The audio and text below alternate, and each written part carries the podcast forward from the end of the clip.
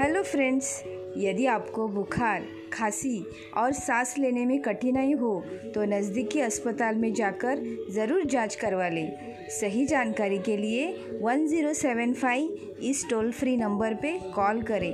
Thank you